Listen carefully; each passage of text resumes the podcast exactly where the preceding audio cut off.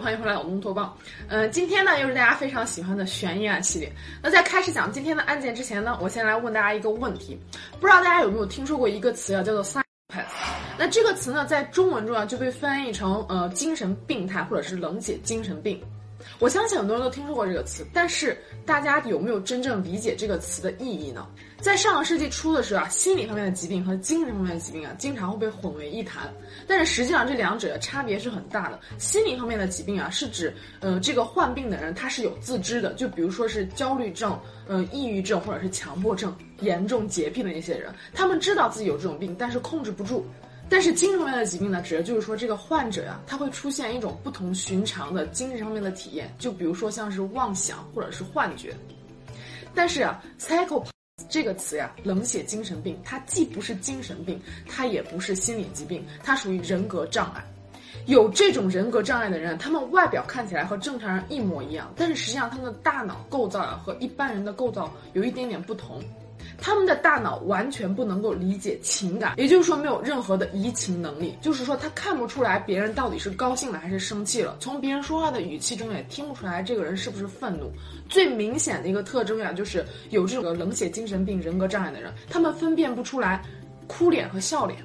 但是这一类人呀，他们非常的善于伪装，他们自私自大，毫无忠诚度，但是逻辑性很强。他们可以把自己伪装成那种感情非常丰富、非常能够理解人的类型。在美国精神病协会二零一三年发布的第五版精神疾病诊断与统计手册中呀，就把呃 sociopath 和 psychos 这两个都列在了反社会人格下面。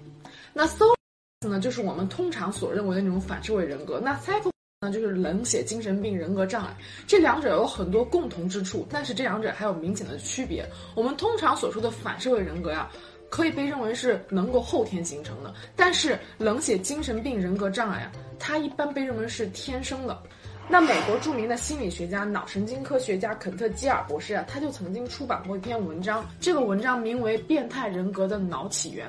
那在文章中就指出了这个 psycho。的人，他们的大脑和我们正常人的大脑是不一样的。他们大脑中负责冲动控制和情感感知的区域发育不健全，有先天性的生理缺陷。那当然，肯特基尔博士的这一观点啊，目前来说还是很有争议的。那后来呢，犯罪心理学家罗伯特教授啊，他就发明了一系列的测试标准，用来测试这个人他是不是这种呃 psycho。是我们所说的冷血精神病人格障碍。那这个测试呢，名字叫做 PCL 二测试，满分是四十分。那非常著名的我们所说的冷血精神病人格障碍的罪犯呢，简托普安他就得了三十八分，是目前官方的最高记录。那今天跟大家分享这个案件的这个主人公呀，实际上他在作案的时候啊。并没有呃用这个 PCLR 这个测试去测试他，但是韩国很多这个犯罪心理学家都说，如果这个人他去做这个测试的话，他可能会得满分，满分四十分。而且这个案件的主人公呀，是一个身材高挑、样貌姣好的大美女。在二零零五年五月份的时候，首尔的警方在一家医院里面捉到了一名试图在医院的楼梯里面浇石灰放火的女性放火犯。那这个放火犯的名字就叫做严仁书。当韩国警方抓到严仁书这个纵火犯之后啊，就试图要以故意纵火的名义来逮捕并且审讯他的时候，这个时候啊，严仁书的弟弟突然跑过来跟警察说：“啊，那个警察叔叔，嗯，我也不知道该怎么说，但是我姐姐身边啊总是会发生不好的事情，不是失火了，就是有人死有人伤的。”就是弟弟这一句话呀，引起来了一系列的连环凶杀案的真相。那事情是怎么回事呢？咱们要从头说起。咱们先来说说严仁书吧，他呢是一九七六年的时候出生的，在那个时候啊，韩国的整形业还不那么发达。那严仁书的长相还有身材啊，可以说是一等一的美女。二十多岁的严仁书呀，身高一米七二，前凸后翘，皮肤非常的白皙，那忽闪忽闪的那个大眼睛啊，别说是男的，就算是女的看见了，估计啊都特别想跟他亲近。而且严仁书说话呀，还是那种特别细声细语、嗲声嗲气的那种小女生的状态。那周围人对她的评价就是性格非常的好，很合群，跟谁都能合得来。但是就是这样的一个女人呀，她在上高中的时候啊，就曾经有过不良历史。她在上高中的时候，曾经因为偷同学的钱呀，就被学校给开除了，被迫转学过。那高中毕业之后呢，严仁书就没考上大学。那之后呢，就来到了当地的一家就是卖人身保险的公司做那个卖保险的保险员。那严仁淑在这家保险公司呀工作了大概九个月之后呀，就认识了她的第一任老公。那很快呢，严仁淑就从自己家里面给搬出来，就和这个她第一任老公公开始这个同居生活。在一九九八年，严仁淑二十二岁的时候，就和她的第一任老公结婚了。那她第一任老公呢，他实际上是搬家公司的一个职员，也就是说他的薪水是非常有限的。但是严仁淑这个人呀。虚荣心非常的强，就就是我们说的那种特别喜欢奢侈品的那种女孩，就是身边所有的用的那些包包呀、化妆品呀，不是一线的大品牌，她连看都不看一眼。但是就凭借着老公这一个人的微薄工资，那严仁淑结婚之后就不工作了，那可见这一家人生活呀也是非常拮据的。但是婚后不久呀，这个小家庭里面还是迎来了他们的第一个女儿。不过呢，在二零零零年二月份的时候啊，一场厄运就降临在了他们的头上。颜仁淑的这个小女儿呀，她在桌子上面玩，但是不小心啊，从桌子上面摔下来之后呀，就摔了脑震荡，最后这个女儿啊就去世了。那当然，这个女儿的去世啊，对严仁叔他们夫妻俩的打击都非常的大，这两个人啊还因此患上这个抑郁症，都去有过一段时间的这个精神病的这个治疗历史。当然，后面也有韩国的刑侦专家和心理测写师就说啊，严仁淑这第一任小女儿去世啊，可能就是严仁淑从人格障碍走向犯罪道路上的一个非常重要的诱因。因为人格障碍啊，他不一定一定会成为罪犯，他也可能就是一辈子只是带着这种人格障碍在生活而已。那还有不少人就说，严仁淑的第一任女儿啊，就是他的这个小女儿，可能就是被严仁淑故意伪造成意外而身亡的。当然，这个没有任何证据，只是停留在猜测阶段而已。二零零一年四月一号的时候，严仁淑就给老公喂了这个抗抑郁的药，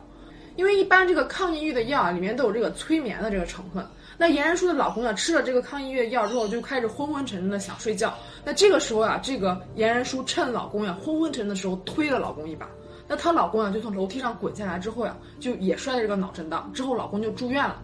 那严仁淑呢，从自己老公这一次意外中啊，就获得了三十四万韩币的保险金。其实三十四万吧，也不算是一个特别大的一个钱，几千块钱吧。但是呀，这是严仁淑开始骗保的一个起点。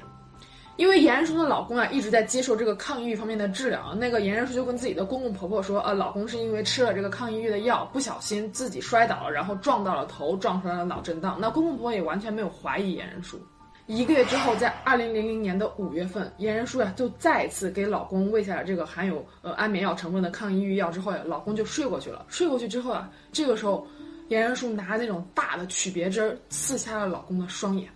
哦，为什么要刺瞎老公的双眼呢？这个地方有一点，就是在韩国的这个人身保险中间，死亡它的赔偿额度是最高的，其次就是双眼失明，因为眼睛对于人来说是完全没有办法取代的嘛。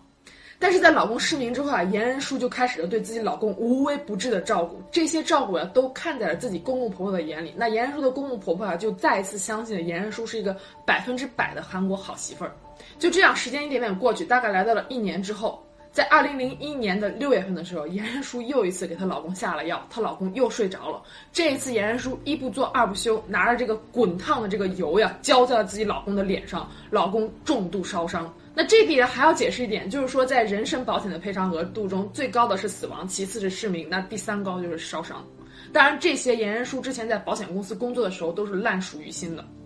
三个月之后，二零零一年的九月份，再一次给老公喂了安眠药之后，严仁淑从厨房拿了厨刀之后，照老公的腹部捅过去，给老公的腹部捅伤了之后，老公就住院了。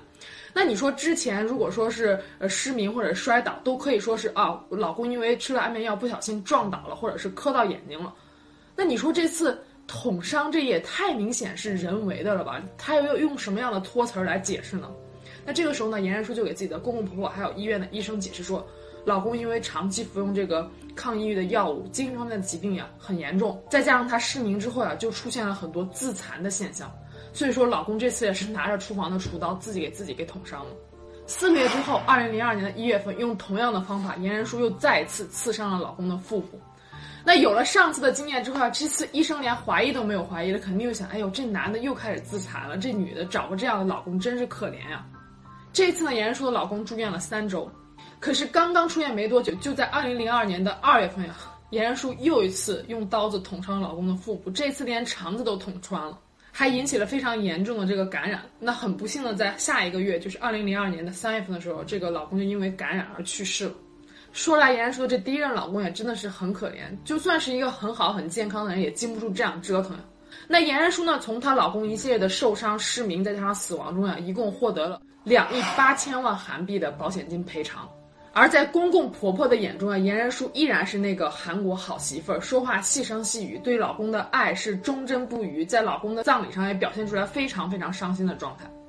那这个地方肯定会有很多小伙伴和我有一样的疑问：那严仁淑的老公他自己就没有发现他自己身边睡了这样一个恶魔吗？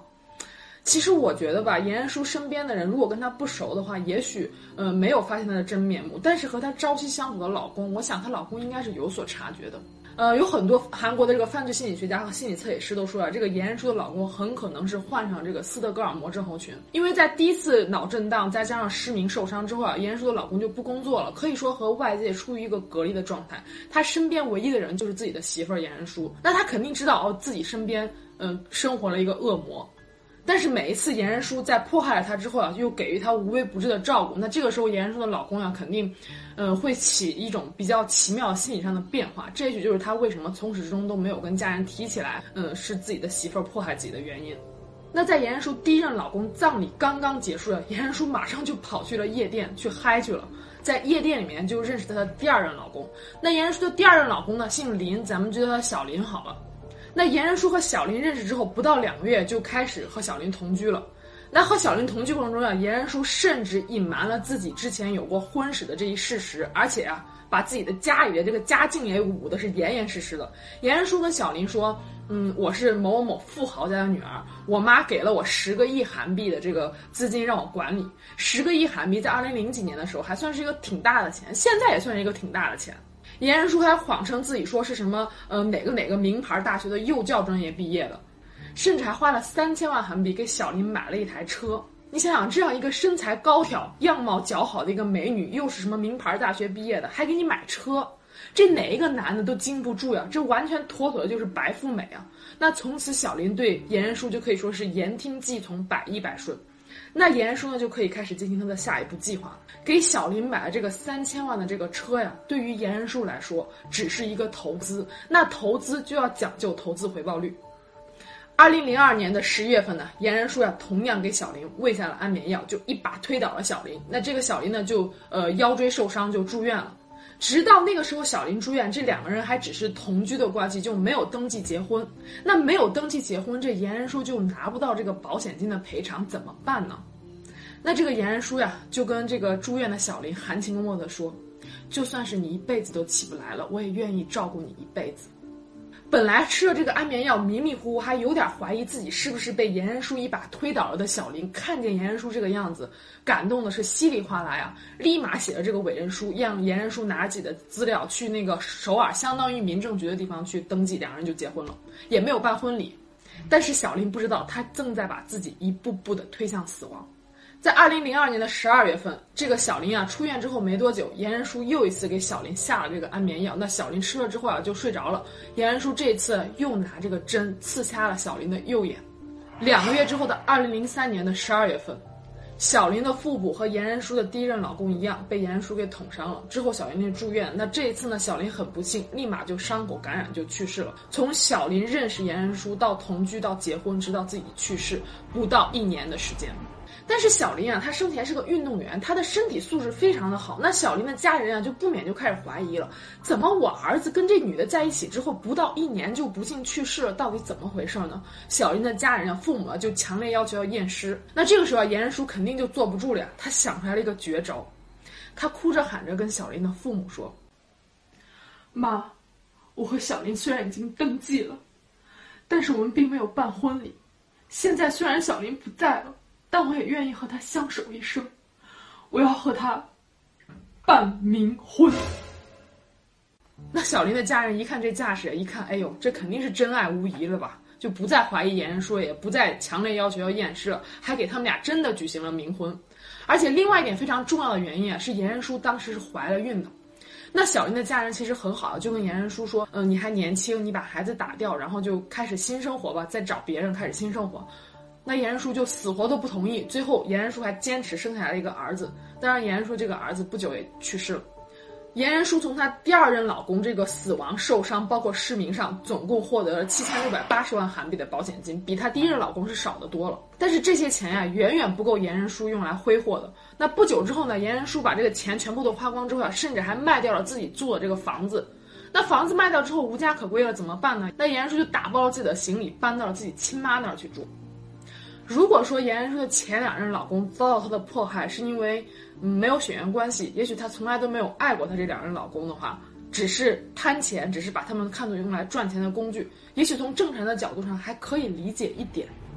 但是接下来严仁淑所做的这些事呀，真的是让人觉得无法理解。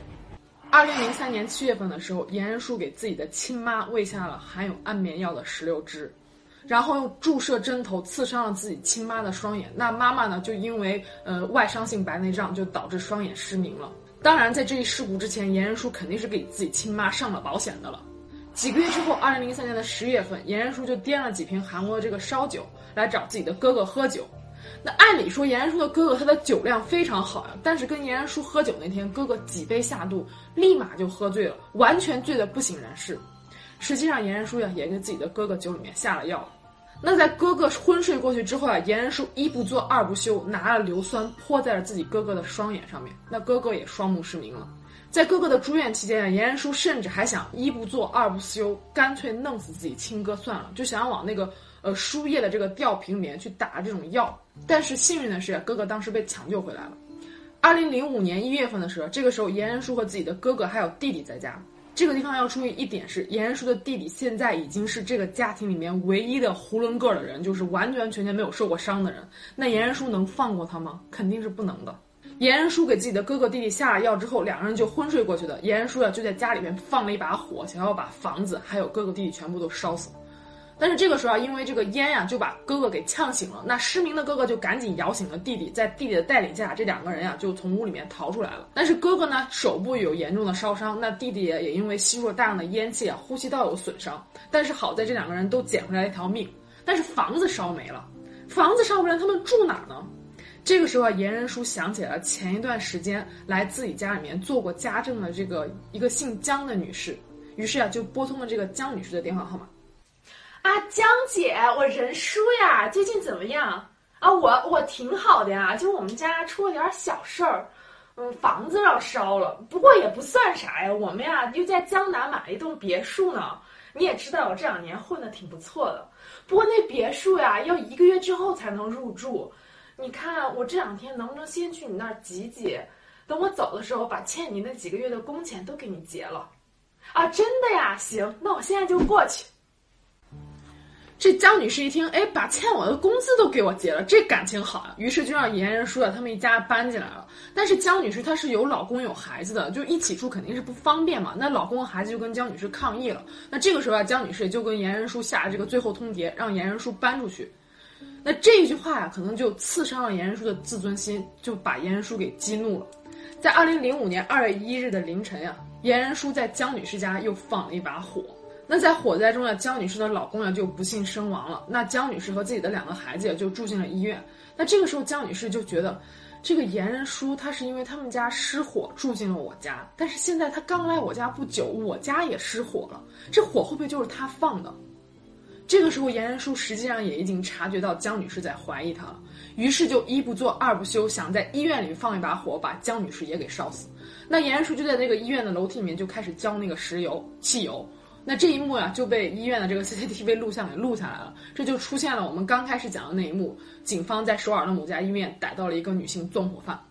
那严仁淑的弟弟啊，就找到了这个警察，就说：“嗯，自己姐姐身边的人非死即伤。”那警察也不是吃干饭的呀，一听就肯定察觉到有什么不对劲儿，深入调查才引出来这一系列的连环凶杀。那严仁淑从她身边这些人母亲、哥哥还有两任老公身上得到了一共五亿九千六百万韩币的保险金。那当然，最后这个家政服务的这个江女士呀，可能严仁淑呀迫害他们，真的只是出于愤怒，并不是为了钱。在警方的调查过程中啊，严仁淑又拿出来他一贯的那种嗲声嗲气，他跟警察说：“啊，我频繁纵火，只是因为我在火光中可以看到我已经去世的女儿。”还说自己犯下这一切罪行啊，全部都是因为吃了抑郁症的药，得了抑郁症。就算你得了抑郁症，抑郁症的人就可以随便杀人了吗？那看这一招行不通啊，严仁书甚至还跟警方说自己嗑了好几年的药，就是因为吸毒了嘛，在毒品的作用下才做出这一系列令人发指的行为。但是可笑的是，警方在对严仁书进行那个毒品检测的时候，并没有出现阳性反应，也就是说他没吸。那这个时候肯定会有人要问了：严仁书这样频频的对自己的家人下手，他自己家人难道从来都没有察觉吗？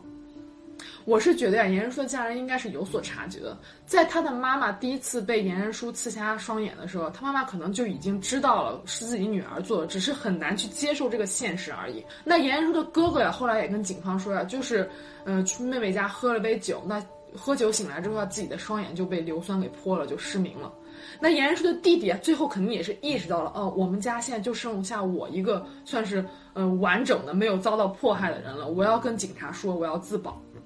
那当时警方啊对严仁书的这个判决呢是无期徒刑，因为当时作案的时候韩国还并没有废除死刑。那为什么没有给严仁书判处死刑呢？